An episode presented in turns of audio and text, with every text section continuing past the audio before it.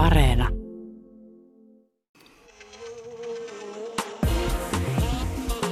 Ylepuhe ja Yle Areena. Naisasiatoimisto Kaartamo et Tapanainen. Hyvä kuuntelija, täällä Feministiradio. Tänään vieraanamme on Evelina Nieminen, jonka kanssa puhumme siitä, miten keskenmenoista pitäisi puhua. Suomen ja maailmalle mahtuu monenlaista feminististä aatesuuntaa, eivätkä eri lailla ajattelevat kalistele keskenään sapeleita. Ei tietenkään, koska kaikki naiset ovat toisilleen aina solidaarisia.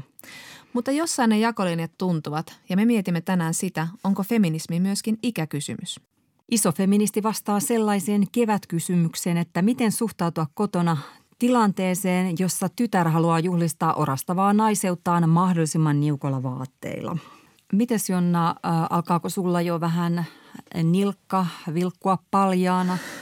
Kyllä mä oon tietääkseni verkkarit vaihtanut tuossa maaliskuun loppupuolella. Että katsotaan sitten kevyempää varustusta myöhemmin. Eli lähinnä olen seurannut Netflixistä muun muassa erittäin hyviä teinisarjoja, mm. kuten Sex Educationin toinen kausi ja I am not okay with this. Mm. Vanhalle feministille tämmöiset nuorten sarjat on aivan mahtavia opetusvideoita. No joo, on, on kyllä. Ja sitten varsinkin kun ne on nykyään niin laadukkaita ja ihan hirvittävän aikaansa edellä. Ja no onhan nuoret ylipäätäänkin. Mun täytyy sanoa, että, että mulla on ihan hirveä ikävä teinilaumoja. Nyt kun mä en pääse niitä näkemään ja seuraamaan niitä, niitä sekoilevia kasoja, niin ai että kuule, odotan, odotan niitä kuin mopokautta. Joo, mulla on, mulla on niin kuin aika vähissä nämä teinikontaktit, mutta niitä pariakin mä vaalin tosi rakkaudella ja, ja odotan aikaa, kun pääsen taas kummityttöni kanssa syömään ja leffaan, niin kuin meillä tapana on ollut. Mm hänen kanssaan juttelu on hirveän avartavaa ja mä ihmettelen usein sitä kypsyyttä, millä hän puhuu vaikkapa ystävyys- ja ihmissuhteista, että, että niin mä mietin, että mistä ihmeestä toi kyky sanottaa noita asioita tulee, koska mm. kun itse olin saman ikäinen, niin olin semmoinen totaalinen kuutamolla oleva metsäläinen näissä asioissa. Mutta sä olit metsäläinen, ei meillä ollut silloin niin, kuin niin helposti tietoa saatavilla kuin Niin, mä olin kuutamolla, kun ei meillä ollut katuvalojakaan siellä.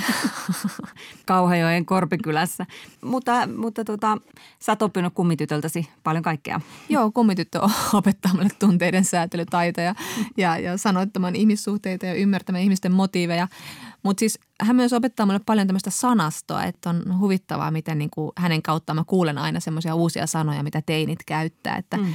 Viimeksi mun kummityttö kertoi mulle, kun hän on kova shippaamaan ja minä olen siinä tietysti äimän käkenä, että mitä se nyt sitten tarkoittaa. Ja tämä shippaus tarkoittaa sitä, että toimii tämmöisenä niin kuin amorina, kun osaa ennakoida, että nämä voisi olla vaikka hyvä pari.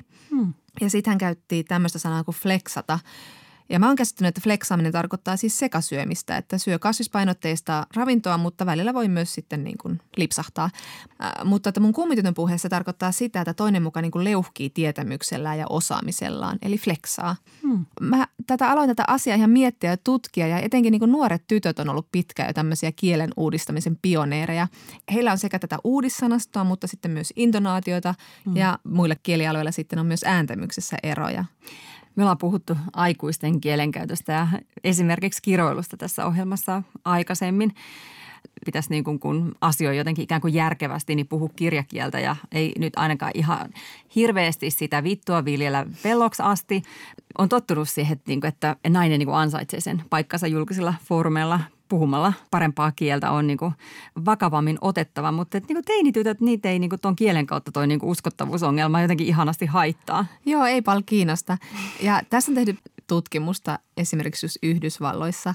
Se, mikä on kiinnostavaa, että siellä on todettu, että ne teinityttöjen käyttämät sanat, ne saattaa siirtyä tosi usein ihan yleiseen kielenkäyttöön. Mm. Ja tutkitusti kestää noin yhden sukupolven verran, että nämä uudet kielenkäyttötavat hyppää miehiin. Eli niissä tulee tavallaan niin kuin yleiskieltä, ne saavuttaa kaikki. Mm. Ja just tämä intonaatio, tämä nouseva intonaatio, eli se, että lause kuulostaa ihan kysymykseltä ja sitä on pidetty tosi rasittavana teinityttöjen piirteenä. Ja se on ollut piirre, joka on elänyt Jenkeissä jo 70-luvulla ja se yhdistettiin siellä heidän aikansa pissiksiin, eli väligirlseihin. Mutta nyt on jenkkitutkimuksessa huomattu, että myös niin kuin ihan nuoret miehetkin käyttää sitä nykyisin, tätä tämmöistä nousevaa intonaatiota, että he puhuvat tämmöisellä kysyvällä lauseella vaikka eivät olekaan kysymässä yhtään mitään. Joo, joo. Sitä meillä Suomessa on tutkinut Sara Routarinne, joka on tehnyt sitä väitöskirjaa. Ja on yleisesti ajateltu, että tämä tämmöinen nouseva intonaatio kertoo siis puhujan epävarmuudesta. Mm. Mutta Routarinteen mukaan tämäkin on vain yleisys, joka on vedetty vähän niin kuin sukupuolesta lähtöisin. Että voi siinä olla mukana tietty tämmöistä epävarmuuttakin, mutta tämä nouseva intonaatio on enemmän niin kuin tapa vetää keskustelukumppania siihen tarinaan. Se on, Aivan. Niin kuin, se on niin kuin interaktiivista ja yhteisöllistä. Että, se on niin kuin kutsu. Niin, en niin kuin vain totea asiaa, vaan vähän niin kuin, että ja nyt sä voisit sanoa tähän jotain vai mitä? Hmm, totta. Ja toi varmaan kertoo siitä niin kuin sitä naisen semmoisesta niin sosiaalisesta paineesta ottaa huomioon ehkä niin kuin muut siinä ympärillä. Ja... Joo, professori Terttu Nevalainen on tutkinut sitä Suomessa ja hänen mukaansa naiset voi sopeutua uusiin kieliympäristöihin nopeammin siksi, että, että meillä on just tätä niin kuin sensitiivisyyttä enemmän, että me niin kuin mm. otetaan huomioon mm. se toinen kumppani ja sitten me aletaan omaksua siltä niitä sanoja ja tapoja puhua ja lisätään mm. ne omaan, omaan sanastoon ja sitten ne alkaa niin kuin muuttaa meidän omaakin kielenkäyttöä. Joo, joo. Mäkin huomaan, että, että niin kuin muuhun tarttuu jostain syystä murteet tosi äkkiä. Se on joo. varmaan jonkinlaista niin kuin miellyttämisen halua. Niin kyllä. Jotenkin mielikuvat, mitä me liitetään nuorten naisten kielenkäyttöön, niin ei niin kuin ensimmäisenä niin kuin niitä ei liitä niin kuin kielen kehittämiseen, vaan niin kuin johonkin kiroiluun ja räkimiseen. Joo, kyllä. Ja asia, joka pitää niin kuin kitkeä nuorista naisista pois. Hesalainen S, niin sehän on ihan semmoinen niin kuin käsitä ainakin niin kuin muun sukupolvella, että, että se on niin kuin jotenkin niin kuin, se kuulostaa inhottavalta ja semmoisesta, pitää, semmoisesta toiminnasta pitää päästä eroon. Että se on ihan semmoinen niin kuin avoimesti halveksuttu asia.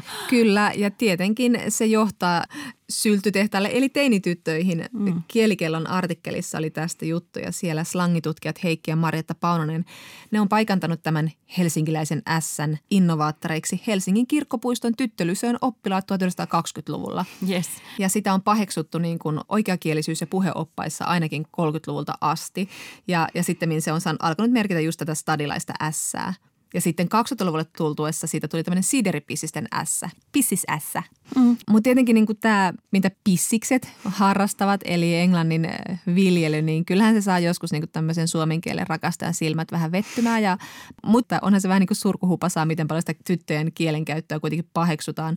Niin ja sitten mietin, mitä niin kauheita kieltä keski-ikäiset asiapenaat, niin kuin me käytetään sujuvasti kikyjä, soteja, aktiivimallia, TES. Kauheita byrokratiakieltä. Joo, ja ei me aikuisetkaan nyt ihan hirveän hyviä esimerkkejä näytetä sillä, miten paljon me viljellään niin tämmöistä vaikka englanninkielisiä sanoja. Että kyllä se on meidän puheessa ihan basic shittiä, eli hmm. perussettiä. Hmm. Mutta ehkä niin kuin minä tältä kummitytöltä niin, niin voi silleen niin kuin kiinnostuneena seurata, että mitä ne tytöt puhuu. Että siellä saattaa olla sana, joka on meidän yleiskäytössä ihan niin kuin kohtsillään, eikä niin kuin olla ensimmäisenä tuomitsemassa, että onko tämä nyt standardikieltä. Yle Puhe ja Yle Areena. Naisasiatoimisto Kaartamo et Tapanainen. Kas näin ja seuraavaksi naisasiatoimiston etätoimistossa puhutaan siitä, mistä kovin vähän puhutaan – Suomessa syntyy vuosittain noin 45 000 lasta, mutta myös se ikävämpi luku on suuri. Julkisessa terveydenhuollossa hoidetaan vuosittain noin 10 000 keskenmenoa, eli raskauksista noin 10-15 prosenttia päätyy keskenmenoon, yleensä ennen 12 raskausviikon täyttymistä. Keskenmeno on siis hyvin yleinen kokemus naisilla, vaikka toisin voisi luulla, koska se ei ole mikään varsinainen small talk-aihe. Ja nyt meillä on etäyhteyden päässä kirjailija ja viestintäalan konsultti Evelina Nieminen – Evelina, sinä olet kokenut kolme keskenmenoa. Millaista on, kun saa keskenmenon? Ja vielä uudelleen ja vielä uudelleen. Joo, tota, tosi iso kysymys heti alkuun. Ää, kiitos tosi paljon, kun, kun pyysitte puhuun tänne itsellenikin tosi tärkeästä ja, ja läheisestä aiheesta. Mulla se ainakin meni niin, että, että se ensimmäinen keskenmeno oli ihan, ihan yhtä vaikea kuin sitten toinen ja kolmas, että se ei missään vaiheessa niin kuin helpottanut, että, Musta tuntuu, että jokainen keskenmeno on tosi erilainen ja niihin liittyy erilaisia suruja ja tunnetiloja ja ehkä ne selviytymismekanismitkin vähän vaihtelee, mutta jokainen niistä on ollut kyllä yhtä paha jollakin tavalla. Koska niin kuin heti kun tekee sen positiivisen raskaustestin, niin mielihän alkaa välittömästi haaveilla siitä mahdollisesti tulevasta lapsesta – ja, ja vaikka niissä unelmissa ei ehtisi elää edes hirveän pitkää, niin, niin sekin aika tuntuu jotenkin ikuisuudelta, että sitä ehtii fiilistellä niin vahvasti, koska sitä sitten toivoo tietenkin niin paljon. ja ne keskenmenot ei myöskään ole niin kuin just helpottanut, että vaikka niitä on tullut useampi, niin, niin aina se tuntuu jotenkin yhtä pahalta. Mm. Missä vaiheessa nämä keskenmenot tuli? Minkälaisia tilanteita ne oli ja, ja minkälaisia operaatioita tehtiin sitten keskenmenon jälkeen? Uh, mun kaikki keskenmenot on todettu siinä kahdeksannen viikon kohdalla. Ja tota, mun ensimmäinen raskaus, se oli oikeastaan heti alusta saakka aika huolestuttava, koska siinä niin tiputteli verta, verta aina silloin tällöin ja se pelko siitä keskenmenosta oli jotenkin koko ajan läsnä. Ja tota, joskus sitten viikon kahdeksan kohdalla, niin sitten silloin mun kohtu alkoi niin tyhjentään itseensä ihan kunnolla yksi ilta. Ja tota, tuli paljon verta ja tuli niitä semmoisia klönttejä ja, ja kaikkea. Ja se oli kyllä tosi hurjaa ja surullista.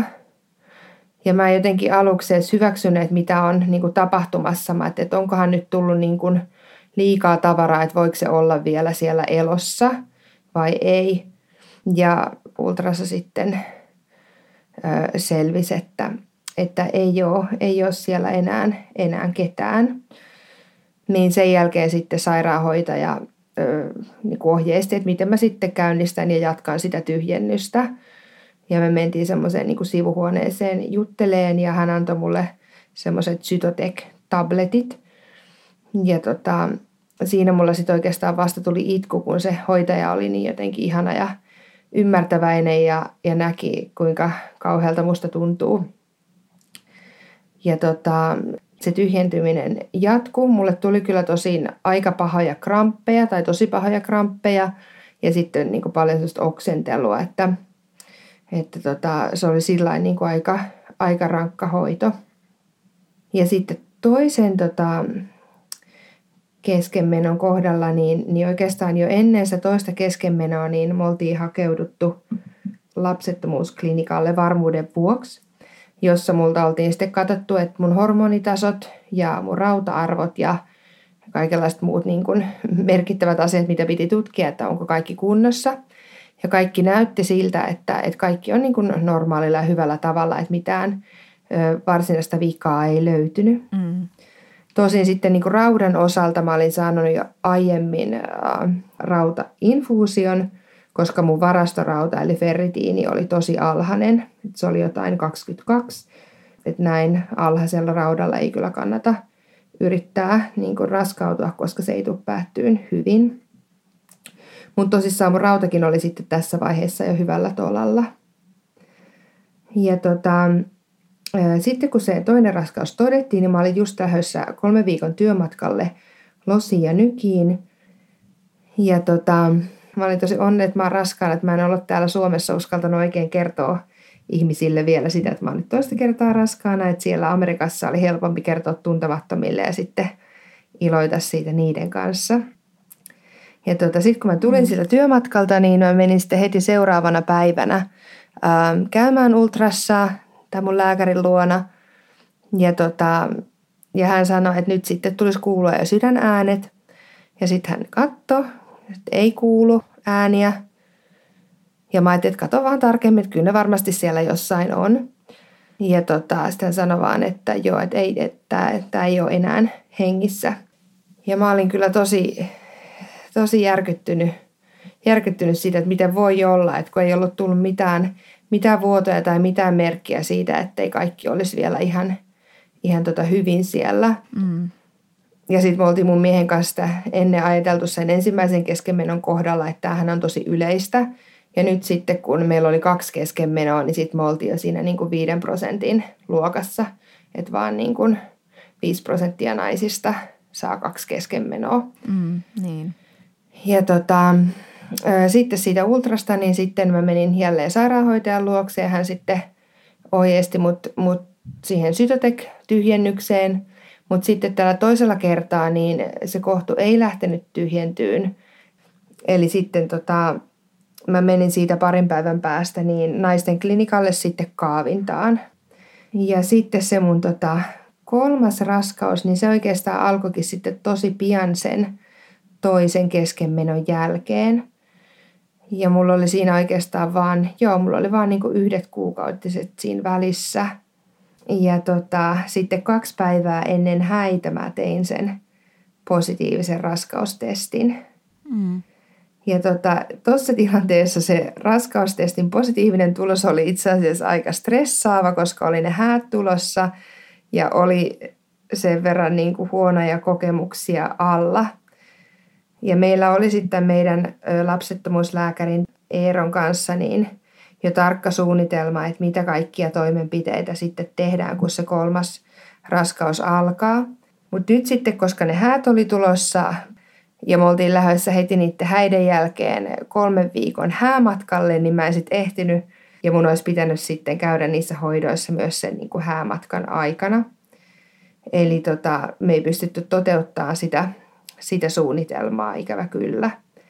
Sitten siellä häämatkan kolmantena päivänä, niin sitten alkoi tiputtelee sitä verta ja, ja tuli sitten se keskenmeno jo niin kuin hyvin alkuvaiheessa. Että se sitten itse tyhjentyi se kohtu siellä, mikä oli tietenkin tosi kiva, ettei joutunut ulkomailla sitten mihinkä isompaan operaatioon. Mutta tota, olihan se aikamoinen antikliimaksi tietenkin olla häämatkalla, missä pitäisi olla jotenkin onnensa huipussaan. Ja sitten tota, tulee tämmöinen niin suurin mahdollinen surunaihe, mitä siihen hetkeen sitten osas kuvitella, niin vaikeita tunteita sitten tietenkin. Ja sitten mä aloin, aloin kyllä miettiä myös niitä prosentteja, että vaan yksi prosentti niin kuin naisista sitten saa kolme keskenmenoa. Sitten me oltiin niin kuin mun mielestä ja tosi huonoissa prosenteissa. Ja, ja mä aloin vähän vaipua semmoiseen epätoivoon ja suruun, että, että mitenköhän tässä nyt sitten oikein käy. Mm. Miten sä sitten uskalsit yrittää uudelleen? Ajattelitko tai laskitko, että kuinka monta keskenmenoa vielä kestät psyykkisesti ja fyysisesti? No mä en ehkä ehtinyt ajattelemaan vielä, että montako mä kestän ja kuinka, niin kuin kuinka, kuinka monta kertaa mä jaksan kokea tämän pettymyksen uudelleen. Mutta mä aloin kyllä sillä varautua, että mä aloin googlailemaan niin kuin tätä sijaiskohtumahdollisuutta ja, ja sitten adoptiota. Et mulla oli jotenkin hirveä tarve ö, jotain kautta varmistaa, että mä saan sen lapsen joka tapauksessa, jos tämä mun oma oma koneisto ei niin kuin suostu yhteistyöhön, niin jossain vaiheessa se lapsi on niin kuin tulossa meille. Sitten mulla oli yksi sellainen, tota, tai oli useampiakin positiivisia tarinoita, mitä mä kuulen, että mitä voi kuitenkin sitten vielä saada useiden keskenmenojen jälkeenkin lapsen.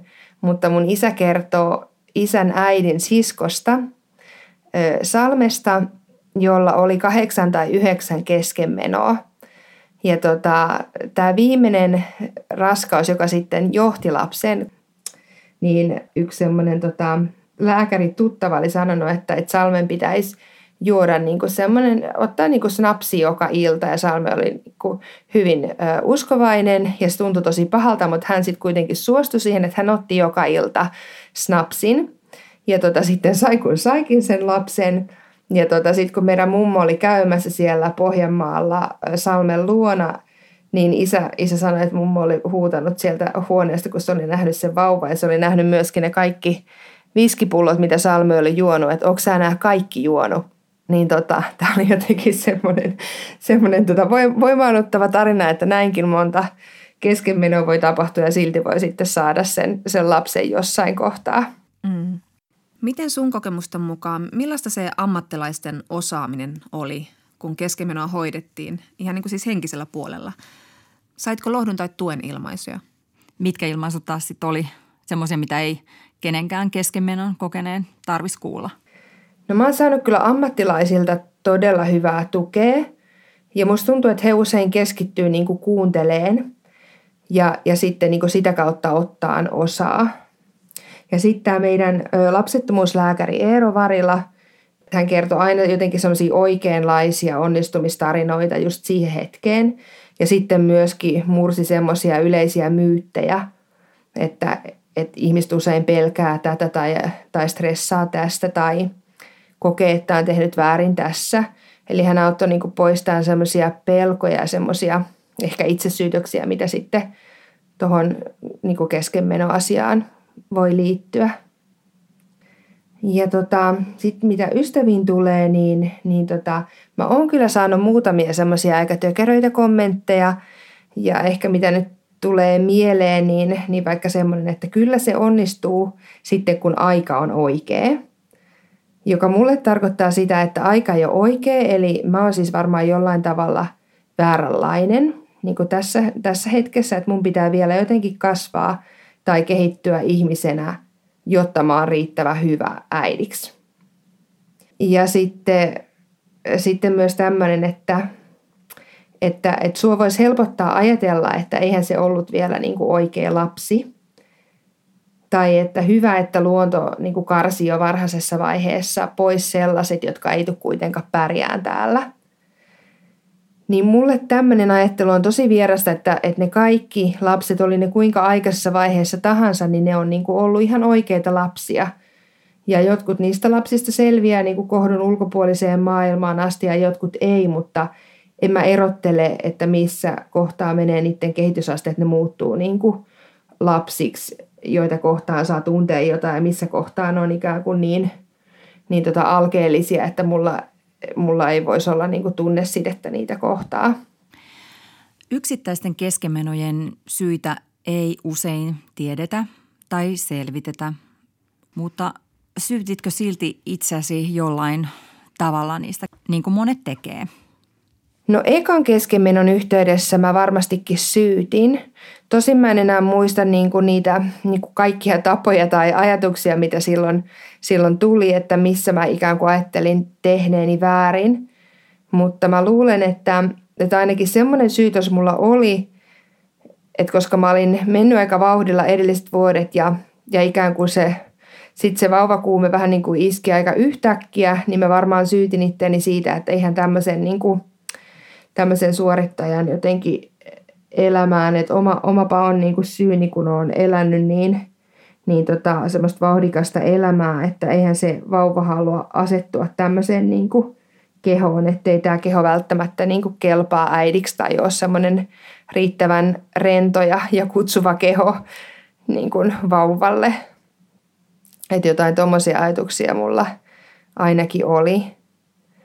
Ja sitten muistan tämän kolmannen keskenmenon kohdalla, että tosissaan kun oltiin just menty naimisiin, niin tota, sit siinä mä ajattelin, että nyt se varmaan kuolee, koska mä en saa nukuttua, että tämä niin unettomuus tappaa sen lapsen. Ja sittenhän se keskenmeno tulikin siinä just, niin tota, kyllä mä varmaan niin pitkään ajattelin, että mä olin vähän niin itse aiheuttanut sen sillä, että, että mä olin niin ö, stressaantuneessa ja semmoisessa ylivirittyneessä tilassa. Mm. Evelina Nieminen, keskenmenosta tosiaan puhutaan aika vähän. Mistä se sun mielestä johtuu? Onko niin, että kuulijankin on vähän hankala kuulla näin vaikeasta asiasta tai sanoa mitään lohduttavaa? Vaikea sanoa, mutta mä ihmettelin kyllä itse sitä samaa, koska tota, Mä puhuin jo sen mun ensimmäisen keskenmenon yhteydessä niin siitä aika avoimesti ihmisille. Ja tota, sitten mulle selvisi siinä samalla, että kuinka yleisiä ne keskenmenot on. Ja se olikin tosi hassua, koska mä en ollut niin kuin aiemmin just oikein kuullut niistä, että ihmiset ei, mä huomasin kanssa, että ihmiset ei oikein niin kuin halua jutella niistä. Ja niin kyllä mä ymmärrän sen, koska sehän on tosi kipeä asia ja voi olla niin, että, että jos ikään kuin viesti vastaanottaja ei ole kokenut itse samaa, niin, niin tuntuu jotenkin turhauttavalta kertoa tuommoisesta asiasta, joka on niin, niin herkkä ja arkaluontoinen, jos ei sitten saa ikään kuin semmoista ymmärrystä, mitä toivoisi. Löysit tarpeeksi tietoa keskenmenosta tai, tai saitko vertaistukea jostain? Ja, ja tota, onko tämmöisissä niin vertaisverkoissa taas sitten niin jonkinlaisia ongelmia tai voiko siellä ajautua johonkin semmoisiin keskusteluihin vaikka, jotka ei, ole, ei tee hyvää? No me tehtiin sillä että mun mies niin luki mulle sillä että se luki sieltä vaan niin fakta-asioita joiltain uskottavilta sivustoilta ja sitten semmoisia niin positiivisia onnistumistarinoita, että, että mä en niin törmäisi semmoiseen semmoiseen tietoon, mistä menisi sitten mie- mieli vielä niin mustemmaksi, koska mä en halunnut pahoittaa mun mieltä jollain niin kuin epätiedolla tai sitten lietsonnalla tai jollain niin kuin olettamuksilla. Että, että ihan varmastikin löytyy, löytyy tietenkin hyviäkin paikkoja, mutta vertaistukea mä sain myös hyvin, että multa sitten löytyi, että kun mä aloin just puhua tästä asiasta avoimesti ja olinkin koko ajan puhunut, niin sitten oikeastaan aika paljon löytyi löytyi niin ystäviä, löytyi asiakkaita, keiden kanssa mä pystyin niin jakamaan näitä asioita ja joilta tuli sitten ihan, ihan siis niin korvaamatonta tukea ja minkä avulla sitten jakso jatkaa sitä yrittämistä ja, ja usko siihen aina siihen seuraavaan niin raskauden jatkumiseen. Mm. Evelina Nieminen, kantaako sinusta nainen sen keskenmenon surun yksin? Tai mikä on niin kuin kumppanin tai isän rooli? No, no erityisesti tuo meidän ensimmäinen keskenmeno, niin se oli kyllä sekä mulle että mun miehelle henkisesti ihan varmastikin yhtä rankka – ja tota, me alettiin jotenkin molemmat palautuunkin siitä vasta samoihin aikoihin, että meillä kesti melkein, melkein siis kolme kuukautta, että, että jotenkin, että se niin kuin, alkoi tuleen taas valoa siihen elämään. Että se oli kyllä tosi rankka se, se ensimmäinen kolaus. Näin hän kantaa sen kehollisen surun yksin, että kun se on sekä niin kuin semmoinen henkinen menetys että sitten kehollinen menetys, kun se – keho on alkanut valmistautua jo siihen raskauteen, että, että rinnat on alkanut kasvaa ja, ja mulle tuli vaikka, niin kuin, että ruoka, lähes kaikki ruoka alkoi maistua pahalta ja haiseen pahalle. Että se keho oli jo niin vahvasti mukana siinä raskaudessa ja sitten kun se yhtäkkiä keskeytyy, niin jotenkin se keho on myös semmoisessa surutilassa. Ja sen kanssa, sen kehollisen surun kanssa on sitten tietenkin niin kuin enemmän yksin. Saako se kumppanin suru siinä tilaa? Se on mun mielestä tosi tärkeä kysymys ja, ja voi kyllä jäädä, jäädä joskus isän suru huomiotta. Ja no ainakin sillä tavalla varmaan, että, että niin kuin ihmiset ja läheiset ja ystävät, niin ne varmasti kysyy enemmän äidiltä, että, että miten sä oot jaksanut. Et en mä itse asiassa kyllä ole kuullut, että mun mieheltä olisi kukaan kysynyt, että, että miten se on voinut. Että ehkä jollain tapaa varmaan niin kuin se isän suru ei sitten saa aina tilaa.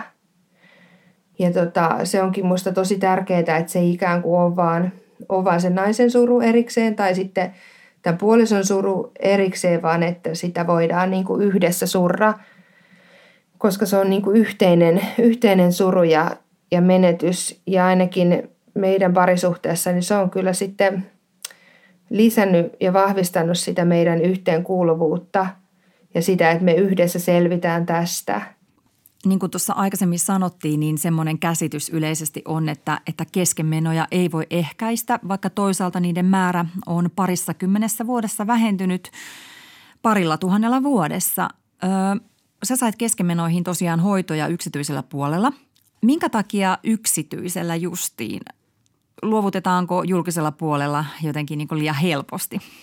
Julkisesta puolesta mä oon kuullut, että siellä kehotetaan tyypillisesti niin kuin vaan, vaan uuteen yritykseen sen sijaan, että kerrottaisiin, että millaisia niin kuin hoitomahdollisuuksia on tuolla yksityisellä puolella ja ohjattaisiin yksityiselle.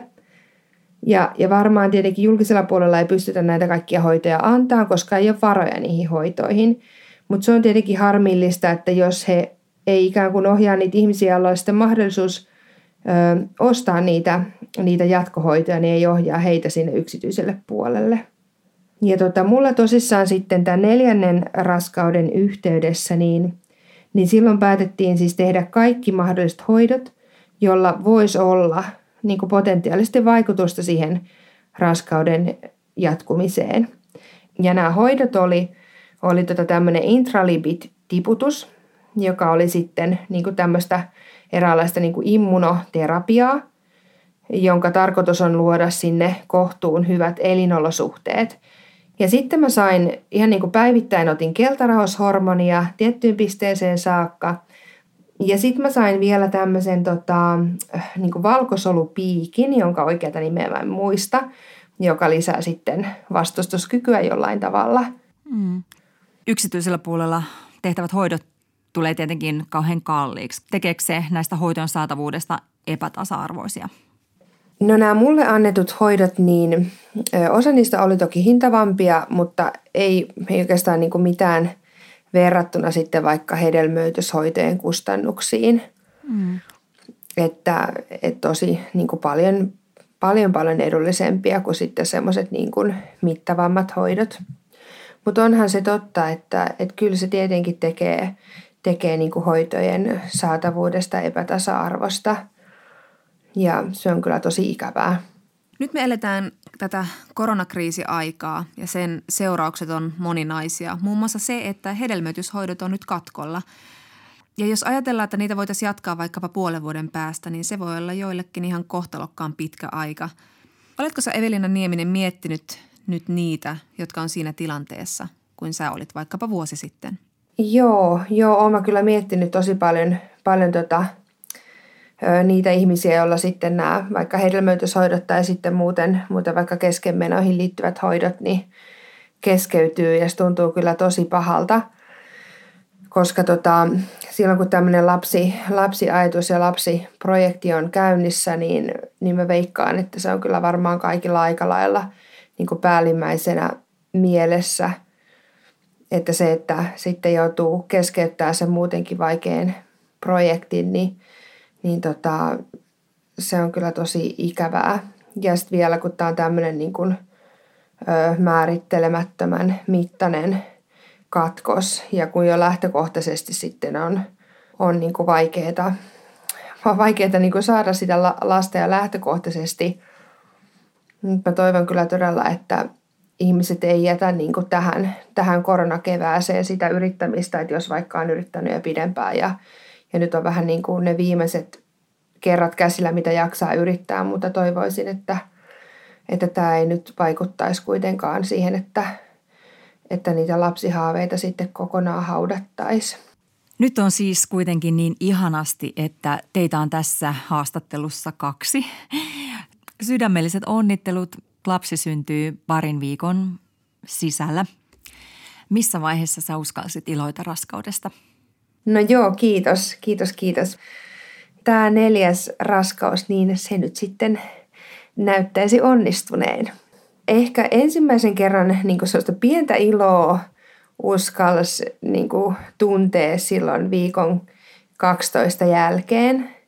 Ja sitten, sitten vähän semmoista isompaa innostusta silloin viikolla 20, kun me oltiin käyty siellä rakenneultrassa – mutta oikeastaan siinäkin mä olin vielä aika, tota, aika jännittynyt ja skeptinen sillä aika pitkään ja ennen kuin se tilanne sitten alkoi alko varmistua siellä pidemmällä, niin sai jotenkin vähän irrotettua niitä huoliajatuksia ja että se pelko ei ollut enää niin, niin sitten koko ajan mielessä päällimmäisenä.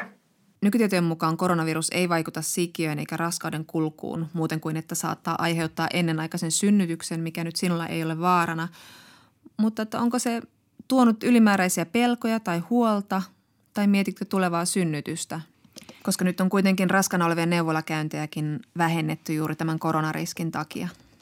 Eikä raskaus joka eikä baby showereita. Asiat on niin kuin eri lailla kuin ennen – No joo, no siis tota, perhevalmennus peruttiin se toinen, missä me ei vielä keretty käymään, mutta muuten on ollut ihan normaalisti noin neuvolakäynnit. Ja tota, sitten mulla oli tuossa just viikonloppuna baby showerit, jotka oli tämmöiset virtuaalishowerit, että, että olisi tietenkin ollut kiva nähdä ihan sillain samassa tilassa, mutta mä tulin kyllä tosi onnelliseksi noista, noista baby showereista – että onneksi on pystynyt sitten mm, koronasta huolimatta niin, niin nauttiin ainakin osittain, tai on pystynyt nauttimaan osittain siitä, siitä tota äitiyslomastakin, vaikka ei tietenkään ole pystynyt tekemään niitä asioita, mitä, mitä ehkä sitten silloin alun perin oli suunnitelmissa. Ja sitten meillä on doula, äh, ihana doula, joka nyt on sitten siirtynyt niin virtuaalidoulaksi, mutta joka tapauksessa aina kun tulee jotain, jotain mieleen, niin, niin sitten voin meidän Veera Doulan kanssa käydä niitä asioita läpi ja niin tuntuu oikeastaan tosi mukavalta tämänhetkinen tilanne ja ajatukset siitä synnytyksestä, vaikka siellä onkin niitä erikoisrajoituksia, että sitten vaan sinne synnytyssaliin saa tulla se puoliso, niin, niin tota, eiköhän siitä ihan, ihan tosi hyvin selvitä. Eveliina Nieminen, kohta vauvan saava odottava äiti. Mm, onko sun kokemukset näistä kolmesta keskenmenosta ja, ja vaikeudesta saada lapsi tehnyt sut jotenkin eri lailla sensitiiviseksi. Niin miten meidän pitäisi puhua lapsitoiveista ja lasten hankkimisesta. Aika usein me puhutaan siitä aika semmoisena itsestäänselvänä asiana ja yhteiskunnallisella tasolla keskustellaan siitä, että pitää hankkia lisää lapsia ja synnytysalkot ja niin poispäin. No joo, se onkin itse asiassa niin tosi mun mielestä hyvä, hyvä kysymys, että, että kun usein jotenkin ajatellaan, että, että kaikki ne, jotka haluaa lapsia, niin niillä on jo lapsia lähtökohtaisesti. Ja, ja itse tiedän kokemuksesta, että näin se ei kyllä todellakaan ole. Että mulle itselleni oli niin kuin kyllä selvää jo, että, että naisen niin kuin hedelmällisyys laskee siinä 30 ikävuoden jälkeen aika tiukastikin. Tosin me alettiin jo koittaa ennen kuin mä olin 35. Mutta joka tapauksessa mä en jotenkin ajatellut, että se jotenkin koskee mua, vaan että se raskautuminen sitten vaan tapahtuu tosi helposti ja – ja mulla on vuoden päästä se vauva niin kuin viimeistään siitä yrittää, kun me alettiin yrittää. Ja tota, on myös paljon semmoista lapsettomuutta, että, että on vaikka niin kuin ei, ole, ei ole kumppania, ei ole löytänyt sopivaa kumppania, johon sitten haluaisi sitoutua nyt niillä näkymin pidemmäksikin aikaa, että voisi sen lapsenkin siihen hankkia. Ja itsekin olen ajatellut monista pariskunnista, joilla ei ole vielä lasta, että, että noin nyt ei varmaan sitten halunnut lasta – ja, ja sehän on ihan niin kuin virhepäätelmä, että se ei todellakaan niin kuin välttämättä ole näin. Että on varmasti tosi paljon semmoista niin kuin lapsettomuutta, mikä, mikä on sitten niin kuin, mikä ei riipu, riipu niin kuin siitä, etteikö ihmiset haluaisi niitä lapsia, vaan että tilanteet vaan ei ole suotuisia. Yle Puhe ja Yle Areena. Naisasiatoimisto Kaartamo et Tapanainen. Kas näin tässä kurjassa koronakeväässä on ollut sellainen hyvä puoli, että on tapahtunut tämmöinen ilmiö, että feministit eivät ole toistensa kimpussa. On ollut muutakin ajateltavaa. Vitsi, vitsi. No, aikaisemmin, eli viime syksynä keskusteltiin vähän siitä, kun erilaiset feministiset suunnat olivat törmäyskurssilla – Jotkut feministit eivät oikein ymmärtäneet, että mikä on tämä intersektionaalinen feminismi, joka on myös muiden kuin naisten asialla.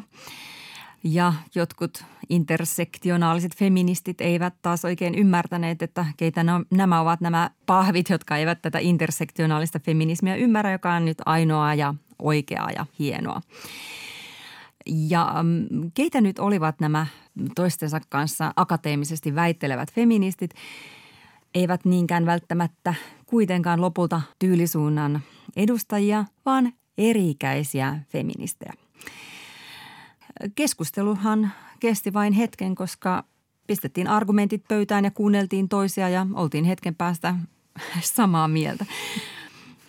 Ja, mutta edelleen kaikesta huolimatta nuorempien vanhempien feministipolvien välille kaivetaan railoa, jota me täällä naisasiatoimistossa kiivaasti kiilaamme umpeen ja yritämme täyttää. Niin ja todeta tosiaan se, että erimielisyydet ei ole vaarallisia, vaan että just asioiden vääntämisen ja keskustelun kautta kaikki kehittyy niin kuin feminismi. Mm. Mutta että patriarkaattihan aina hyödyttää tällaiset kissatappelut, eli jos naiset asetetaan toisiaan vastaan, oli kyseessä sitten eri sukupolvet tai vaikkapa työelämä. Mutta mehän ollaan sillä lailla niin kuin tässä niin kuin kärkijoukoissa, niin kuin saatoin jo vähän tuossa vihjata, että me ollaan monta kertaa puhuttu siitä, miten me asetamme toivomme nuoriin. Joo, kyllä. Oli kyse sitten sukupuolinormeista tai muuten tämmöisestä normatiivisesta elämästä tai ilmastonmuutoksen vastaisesta mm. kamppailusta. Kyllä ollaan monta kertaa huomattu, että uusi sukupolvi on niin kuin tuolla etunenässä ja valmiina taistelemaan paljon laajemman joukon tasa-arvo eteen kuin edelliset sukupolvet edes osas ajatella. Mm.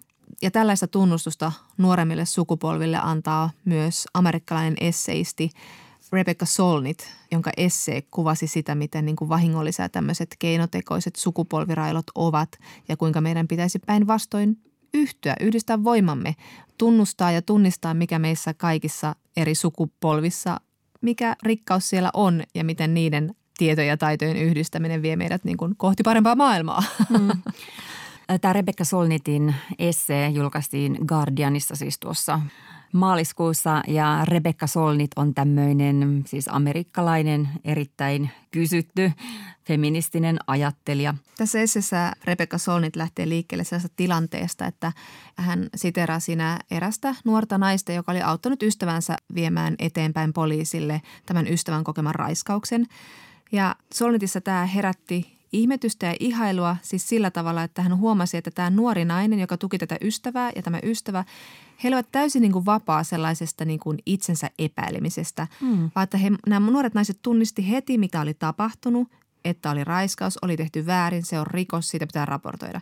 Eikä heidän päässään ei mikään ääni sanonut, että sä ylireagoit, sun tunteet on vääriä, mitäs lähdit, oma syy. Ja Solnitin sukupolvea ja myös meidän sukupolvea. Mm. Meitähän on vaivannut just tämä, että kun ollaan niin totuttu siihen, että omat rajat on aina pitänyt antaa ylittää ja on niin kuin vaikea sanoa joku iso sana, vaikka raiskaus tai nimetä jokin asia seksuaaliseksi häirinnäksi, niin, niin sitten sitä asiaa ei ole käsitellyt. Sen on vaan painanut villaisella. On ollut jotenkin niin kuin kahden vaikea tunnustaa se, että minulle on tehty väärin. Että tässä ei ole mitään niin kuin ei mitään selittelyjä. Kyllä, ja tämä on minusta ihmeellistä tämä, miten tämä näkyy niin kuin joka alueella. Solnit antaa minusta tässä tosi kiinnostavan esimerkin. Että hän kertoo brittiläisestä kirjallisuushistorioitsijasta Mary Beardista. Mary Beard on kirjoittanut siitä, kuinka hän opettaa kirjallisuutta ja siellä on niin kuin antiikin kirjallisuus on hyvin ongelmallista. Siellä on naisten raiskausta, hiljentämistä, vaientamista, vaikka mitä. Hmm hän ottaa esimerkiksi Ovidiuksen muodonmuutoksia ja siellä hänen nykyiset nuoret oppilaansa ovat automaattisesti tunnistaneet, että tässä puhutaan raiskauksesta, jossa uhri vaiennetaan, kun aikaisemmille sukupolville on vähän epämääräistä. Tämä on tämmöinen klassinen teksti, joo, juu, kyllä. Mutta nuoret suku, nuori sukupolvi osaa sanoa, että tämä on hirveän ahdistavaa, kun tämä kertoo tästä raiskauksesta. Ja tälle niin kuin vanhan koulukunnan feministille Mary Beardille on ollut hyvin yllättävää, että he tunnistavat ja näkevät, mitä siinä tapahtuu. Mm. Ja tämä on semmoinen asia, mistä vanhat feministit, jos voi nyt laittaa tälleen niin kuin tämmöisen pienen ää, kahtiajaan tässä, on nuorille feministeille niin kuin jotenkin niin kuin jälkivelkaa. Nuoret feministit auttaa myös niin kuin vanhempia tunnistamaan just sitä, että se mikä näyttää epäilyttävältä tai huonolta, niin on niin on niin oikeasti sitä, sitä huonoa. Ja se on asia, mitä nuorissa ei pidä kadehtia, vaan ihailla, vaikka itse ei olisi niin kuin samalla lailla voimaantunut. Niin, että ei tule sitä silleen, että no jos minäkään en tuosta numeroa tehnyt, niin mitäs mm. te nyt? Mm. Mm. Tuolla me muutkin jouduttu kamppailemaan. Mm. Mutta se on myös hirveän mun mielestä niin kuin ymmärrettävä reaktio. On, on. Että niin kuin vanhana feministinä tunnistaa itsessään kyllä niin kuin semmoisen niin kuin kärttysyyden, että no ei mekään välitetty ja niin. kyllä mekin puskettiin. Ja tulee ihan tällainen niin kuin silloin hiidettiin kesät, talvet kouluun, että, että oli niin kuin kovat ajat ja niiden yli pärjättiin, että ihan kuin se olisi joku ihanne. Ei ollut muuta vaihtoehtoa. Niin, niin ja sitten joskus tämä on myös aika surkuhupaisaa. Muistan, kun olin ystäväni kanssa baarissa. Ah, noita aikoja, kun sä olin baarissa. Yhtäkkiä siellä tungoksessa, kun yritimme siirtyä, niin eräs vanhempi mies sitten roikkui käytännössä ystäväni rintsikoissa kiinni. Ja hän ei siinä, niin kuin, siinä, siinä kaikessa väkipaljoudessa sitten saanut asiaa oikein reagoitua. Sitten hän kertoi se mulle hyvin toteavasti siinä baaritiskille, kun pääsimme. No joo, tuossa olisi tuommoinen tapahtuma. Ja sitten me kumpikin oltiin, että onko tämmöinen väsynyt 70-luvulla syntynyt ihminen, ei se jaksa tehdä tästä edes mitään numeroa kovasti. Mm, perussettiä, näitä sattuu. Niin, pääsee helpommalla, kun ei ajattele siinä ja itkee sitten myöhemmin. Niin, tai ja tämäkin nyt oli vaan tämmöinen, että olan kohautuksessa sitä selvittiin, mutta pointti vain se, että ei niin jaksa edes reagoida, kun on niin tottunut, mm. mikä on siis myös vähän surullista.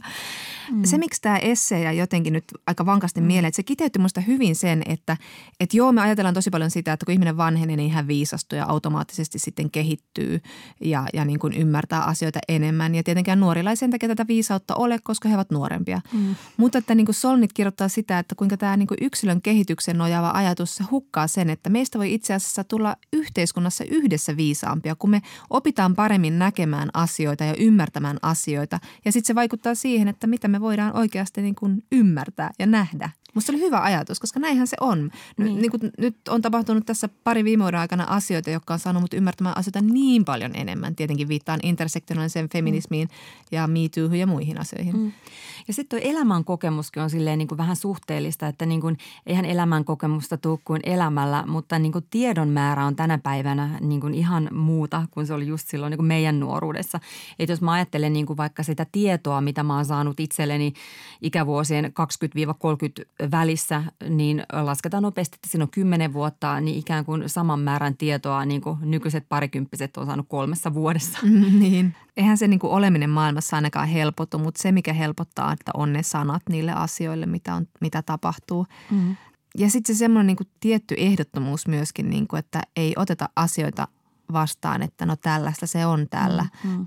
näinä aikoina ja patriarkaatissa ja muussa, vaan niin kuin aika silleen niin kuin jopa julkeasti vaaditaan, julke on ehkä väärä sana, mutta aika silleen niin kuin – ja röyhkeäkin on väärä sana. Mutta, Mut mutta se tulee vanhemmalle feministille mieleen, että kehtaavat. Oh, oh, kuinka kehtaata, mutta kuitenkin, että on niin semmoinen suuri luotto siihen, että mikä on mun oikeudet ja mitkä on mun tarpeet. Ja niin kuin osataan vaatia niitä. Niin. Ja sitten tästä mä niin kuin huomaan saavani itseni kiinni tämmöisestä niin kuin pienestä asenteesta, että, että te ette niin kuin tiedä vielä mitään. Että ei tuommoisella niin vaatimuksella, tuosta niin kuin hyvä heilu. Ja se on varmaan niin kuin väärin jotenkin niin kuin ajateltu, koska siinähän annetaan niin kuin heti luovutetaan aseet. Joo, tai sitten mä mietin, mä huomaan jäävän itseni sellaista kiinni, että mä oon silleen, että no helppoa sitä nyt on niin kuin näitä mm. asioita ja niin poispäin, kun, silleen, kun kuitenkin tietää, että ajat eivät ole helppoja koskaan, niin kuin helpompia toisille, vaikka tietyt asiat kehittyvätkin. Mm. Sitten toisaalta sekin, että me ollaan eletty sellaista aikaa, että tasa-arvo ei ole ollut näin niin kuin kehittynyt. Tämä on niin kuin – on, on semmoinen, niin kuin, mikä me ollaan niin kuin tunnettu persnahoissamme ja, ja niin kuin, silleen, niin kuin aidosti koettu, että se, mikä tuo sitten nuorten ja vanhempien feministien niin kuin välille sitä kiilaa on myös se, että niin kuin nuoremmat feministit ei sitten toisaalta niin kuin välttämättä niin kuin tajuu, että kenen harteilla ne seisoo. Että ne seisoo meidän harteilla ja me seistään niin 60-70-luvun feminismin harteilla ja he seisoo kenties sufrakettien, jotka niin heitti henkensä sen eteen, että päästiin äänestämään. Niinpä ja sitten sit toisaalta tästä jää myös ihan itsekin kiinni, että niin sitä välillä miettii jotain asiaa, sitten tajua, että Herra Jumala, tämän on niin kuin tämä on jo ajateltu tuolla niin kuin 1900-luvun alussa. Mm. Esimerkiksi nyt vaikka Simone de Beauvoir, jonka toista sukupuolta. Mä luin toista kertaa ja, ja sitten mä yhtäkkiä tajusin niin kuin toisella lukemisella vasta, että mitä kaikkea hän on jo ehtinyt ajatella, vaikka tietenkin siellä on niin kuin se oma historiallinen konteksti, joka voi olla vähän värittynyttä tai niin kuin muita ihmisryhmiä ulos sulkevaa, mutta siellä on ne perusjutut, että niitä on jo mietitty ja moni nainen miettinyt, mutta ei ehkä niin kuin, no Simone Beauvoir on ehkä huono esimerkki, mutta monen ajatukset ei ole päässyt sille valtavirtaistumaan, niin kuin nyt voidaan vaikka hashtagilla viedä asioita eteenpäin. Niin. Niin ja sitten, että tavallaan jos itseään nuoremmat feministit ajattelee, että voi ei noin nelikymppiset, ne on niin jotenkin niin kuin taantumuksellisia, niin kyllä sitä saattaa itsekin ajatella sitä itseä vanhemmista feministeistä just, että voi että kun ei nyt oikein tai miten voi ajatella tolleen. Vaikka itse asiassa ne on tehnyt sen kaiken hyvän, niin kuin minkä, mistä minä nyt vapautena saan nauttia. Ja sitten täytyy tietenkin niin kuin tässä kohtaa myöntää, että – meidän 70-luvulla syntyneiden sukupolvi ei tehnyt mitään feminismin eteen. Me jotin kaljaa, koska niin. kaikki oli meille jo valmiina. Niin, kyllä. Ja sitten vasta herättiin myöhemmin, että itse asiassa täällä on aika moni ihminen jäänyt ilman ääntä ja moni asia junnaa paikallaan. 60-luvun alussa ilmestyi Betty Friedanin feministinen klassikko naisellisuuden harhat. Ja siinähän niin kuin kirjoittaa ongelmasta, jolla ei ole nimeä. Hmm. Mutta että sitten meille on tullut vähitellen nimi ongelmalle. Se voi olla patriarkaatti, marginalisointi, mansplainaus, raiskauskulttuuri, ne antaa nimen asioille, mm. jotka on sitten sitä kautta helpompi nähdä. Mm. Ja sen takia me sitten puhutaankin laajemman ihmisjoukon oikeuksista. Mm.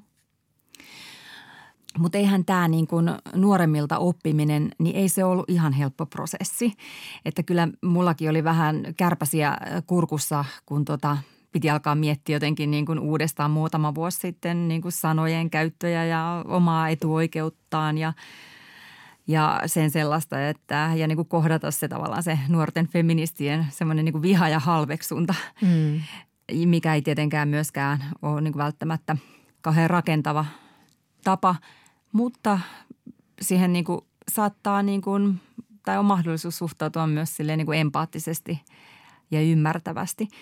Mutta että samalla tämä jengi opetti just näitä sanoja ja niiden sisältöjä meidän jengille. Mm eikä pelkästään niin, että niitä osaa käyttää oikein, vaan niin kuin, että ihan oikeasti alkaa niin kuin pikkuhiljaa ymmärtämään, mitä se intersektionaalinen feminismi on ja miksi se on niin tärkeää. Tämä on nuorten ansiota, siis se, että naisten ja rodullistettujen ja vammaisten ja köyhien, kaikki sorrettujen ryhmien jotenkin tota, yhteinen vihollinen on se patriarkaat. Ja mä haluan lisätä tuohon listaan nyt myös ne miesten kohtaamat ongelmat, jotka on jäänyt vähän pimentoon. Mm.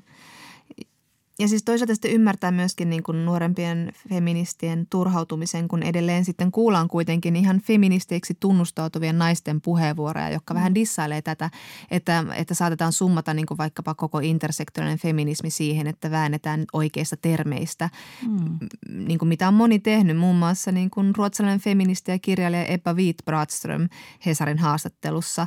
Tai sitten kuulee tämmöisiä lausuntoja niin kuin vaikka Me Toosta, joka on ollut ihan vallankumouksellinen asia, niin, niin ruotsalainen kirjailija, älykkö ja tämmöinen tosi arvostettu yhteiskunnan keskustelija Lena Andersson sanoi myös Hesarin haastattelussa jokunen vuosi sitten, että, että MeToo on vaarallinen massaliike, joka vain ajaa miehiä ja naisia poteroihin.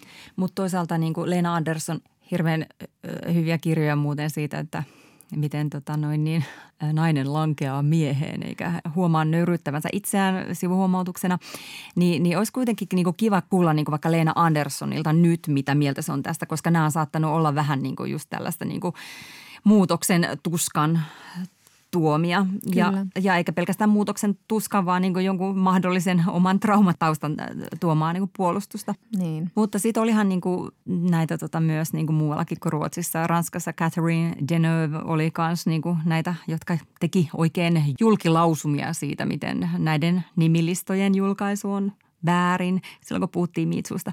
Mutta mä en sillä halua niin kuin Genövia ja muita niin kuin sheimata tässä kohtaa, koska niin kuin täytyyhän nyt ihmisille antaa niin kuin mahdollisuus muuttaa mielipiteitään myöhemminkin. Niin ja kyllä, kyllä he ovat sitten, hehän perääntyivät vähän sitten, kun mm. tässä nousi leimahti vähän niin kuin vasta-argumentteja, että hei nyt come on. Mm. Mutta kyllä siellä on oltu, Ranskahan tietysti omanlaisena kulttuuria ja siellä niin kuin on oltu ihan niin kuin nuoret milleniaali-feministit on ollut aika pettyneitä siihen, miten niin kuin vanhat, vanhemmat feministit vie asioita eteenpäin. Mm. Mutta sitten meillä on ihan tätä perussettiä tällaista niin kuin kun puhutaan valkoisesta feminismistä, eli tulee näitä niin kuin keskiluokkaisten valkoisten naisten lausumia siitä, kuinka niin kuin pitää vain lopettaa se uhriutuminen ja väninä ja ottaa se tila ja mennä miesten mm. pöytiin ja mm. tehdä uraa ja hakea pomonpestejä ja niin poispäin, jotka niin kuin sitten taas unohtaa sen rakenteellisen ongelman, että sitten sekin niin kuin on hyvin niin kuin yksilmäistä keskustelua. Niin, mutta ehkä niin kuin tässä voisi tehdä jonkun semmoisen äh, – hybridin, että voi ottaa niin kuin hyviä ajatuksia sieltä sun täältä, että kyllä mun mielestä toi lean in, mikä tietenkin on tosi porvarillinen niin kuin ajatus, niin ei se nyt ihan paska ole.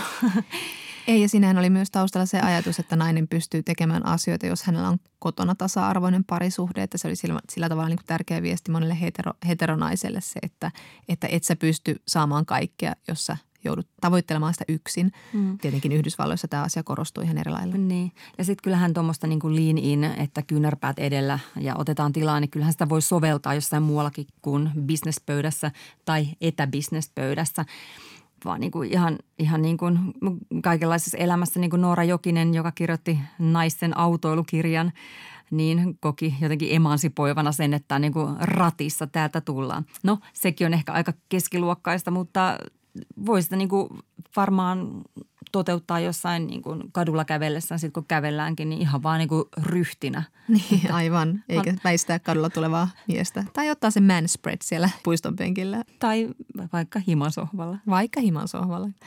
Ja sitten kun toivoisin hirveästi tämmöistä yhteistä solidaarista henkeä ja mitä onkin paljon, että ei pidä myöskään liikaa korostaa tämmöisiä ristiriitoja, koska mm. enemmän musta tuntuu vanhemmat sukupolvet ihailevat nuorempia sukupolvia ja, ja kuten niin kuin Solnit kirjoittaa, että vanhemmille sukupolville kaikki kunnia näistä heidän kylvämistään siemenistä, mutta tota nuore, nuorempi sukupolvi on sen kaunis sato mm. ja sehän on hyvin kaunis ajatus ja, ja siis se tuki myöskin se, että mitä mm. tarvitaan, että mitä nyt niin kuin vaikka netissä, jossa monet nuoret feministit ovat eturintamassa, niin, niin hehän saavat siellä ihan kauheaa kohtelua ja paljon heihin kohdistuu vihaa, niin silloin olisi tosi tarpeellista, että heille osoitettaisiin muuten sitten kaikki tuki myös vanhemmilta sukupolvilta.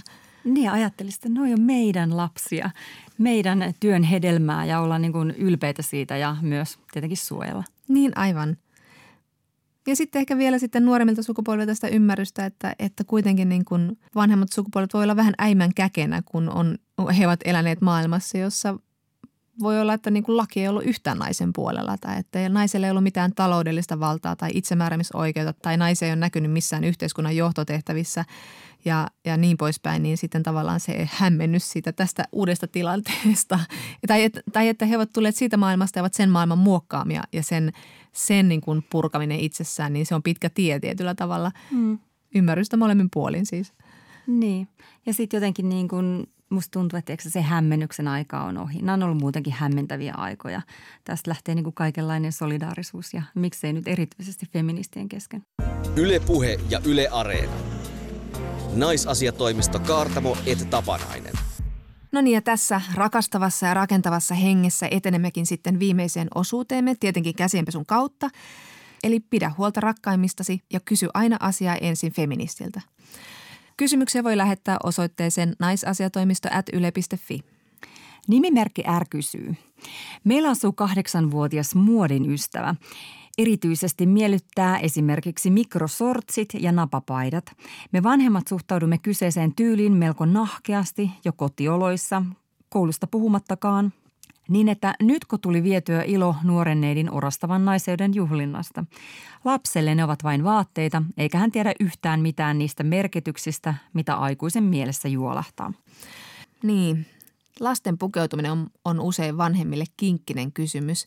Varsinkin tyttöjä pommitetaan tosi paljon tämmöisellä kuvastolla, että he alkaa jo hyvin varhain arvioida omia ulkoisia piirteitä ja vertailla itseään muihin. Ja, mm. ja vanhempien pitäisi tehdä hyvin paljon työtä sen eteen, etteivät he sitten kiinnittäisi kovin paljon huomiota lapsen ulkonäköön tai vaatteisiin, vaan niin kuin korostaisivat sitä, että mitä piirteitä he rakastavat lapsessa ja mitä kaikkea lapsi jo osaa tehdä. Tytölle annetaan myös sellaista niin viestiä, että heidän kehonsa pitää olla piilotettuna, ettei se houkuttele tai häiritse muita. Ja tytölle ei saa antaa sellaista käsitystä, että heidän kehonsa on ennen kaikkea seksuaalinen, jonka pelkkä katsominen on vahingollista. Sillä keho on tietenkin hänen ja hän saa pukeutua niin kuin hyvältä tuntuu. Hyvä äärä.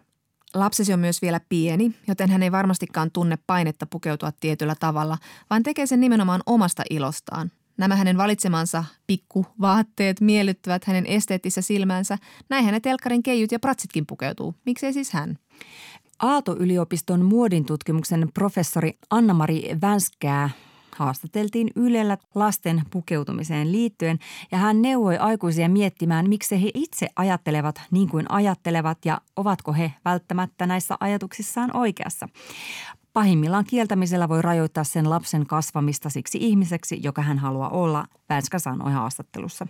Niin Vänskän mukaan ei siis kannata puhua siitä, mikä on soveliasta, vaan siitä, millaisia viestejä erilaisiin vaatteisiin liittyy ja miten eri tilanteissa pukeudutaan ihan niin kuin kerromme, miten eri tilaisuuksissa ja tilanteissa pitää käyttäytyä. Esimerkiksi voisi ajatella tämmöisen ohjeistuksen, että napapaita tai mikrosortsit viestivät vapaa-päivästä ja on omiaan tämmöiseen omaan hauskanpitoon ja kotileikkeihin, mutta koulussa tai jossain muualla on kätevämpää pukeutua mukaviin ja ulkona liikkumista helpottaviin vaatteisiin. Mm. Kas näin, tämä naisasiatoimisto tässä. Pysykää terveinä, pitäkää toisistanne huolta. Nyt näkemiin. Näkemiin. Ylepuhe ja Yle Areena. Naisasiatoimisto Kaartamo et Tapanainen.